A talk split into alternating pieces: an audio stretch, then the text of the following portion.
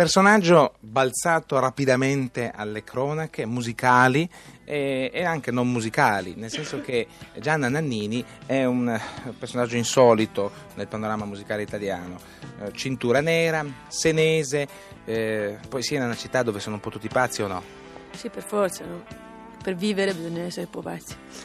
Ecco, eh, Gianna Nannini eh, soprattutto ha fatto, cioè, ha fatto questa, questa scelta di cantare, di cantare in modo decisamente diverso, ehm, inventando, adesso vabbè è un termine inflazionato, comunque una cantante rock direi. Sì, appunto, a parte il termine, veramente ormai non si capisce bene cosa sia. Comunque, secondo me, il fatto che non faccia, diciamo, Beethoven vuol dire che sono dentro una, un, un'epoca che è rock. Ecco, una, una, passione per la musica fin da, da, piccola, diciamo, no? Sì, praticamente da quando andavo a cantare, cosiddetto, mi ha detto te nel palio, nell'Oca.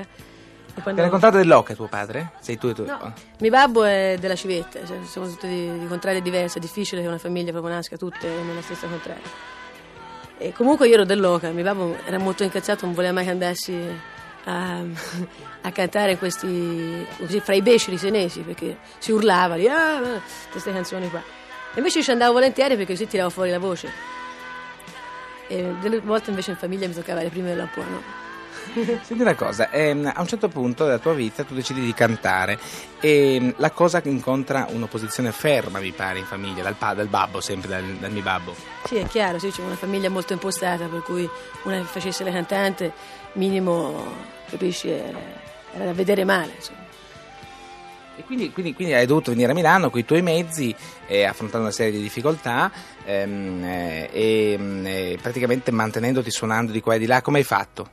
Ma I primi tempi venni via da casa proprio così. Ci fu una rottura perché questo è il minimo che ti serve proprio avere il coraggio di uscire dalla tua situazione. Venni qua e avevo degli amici con cui ho cominciato a suonare.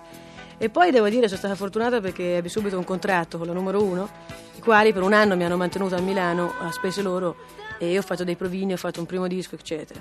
Poi piano piano, attraverso questo, concerti, dischi, eccetera, ho continuato. Ho avuto anche dei periodi non tanto tranquilli, però l'importante era la volontà e la forza di continuare. Quel tempo fa sei, stato, sei stata al matrimonio di tuo fratello a Siena e mm, ti sei messo a suonare l'armonica in chiesa, cosa hai fatto? Sì, no, ho portato un mio amico che fa del blues, cioè, questo è un fatto carino, più che altro per, per me, perché dovendo sopportare questo matrimonio molto triste, perché è molto cliché, allora con questa armonica siamo, abbiamo raggiunto un po' di spirito.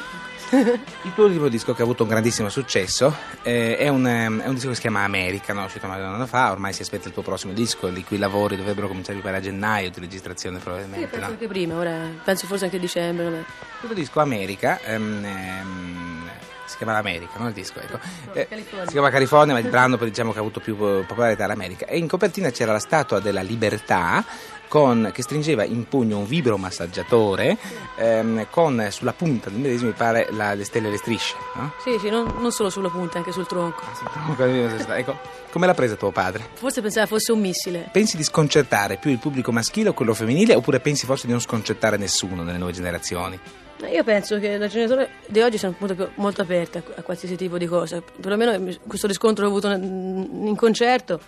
La gente si tirava fuori, so, urlava con me oppure si toccava con me, non so che dirti esattamente, però mh, c'era apertura, c'era qualche volta qualcuno, specialmente in alcuni luoghi, stava zitto, ascoltava, un po' impietrito, però probabilmente è un problema suo. Senti Gianna, eh, il ehm, futuro musicale secondo te così, italiano è un futuro eh, melodico, è un futuro eh, di show business, che cosa pensi sia quello che ci aspetta? Io penso che ci sia un momento molto bello in Italia adesso, soprattutto come, come, come cose che stanno uscendo di musica. La melodia credo sia ancora un fatto molto importante.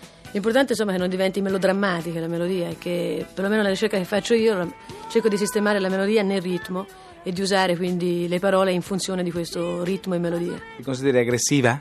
Uh, questa qui è una parola che in Italia non ha significato, perché specialmente sulle donne l'aggressività vista una donna aggressiva, no? Così.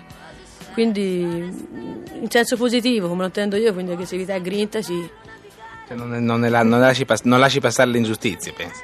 Non lo so, può anche darsi di sì, però cioè, perlomeno le difendo.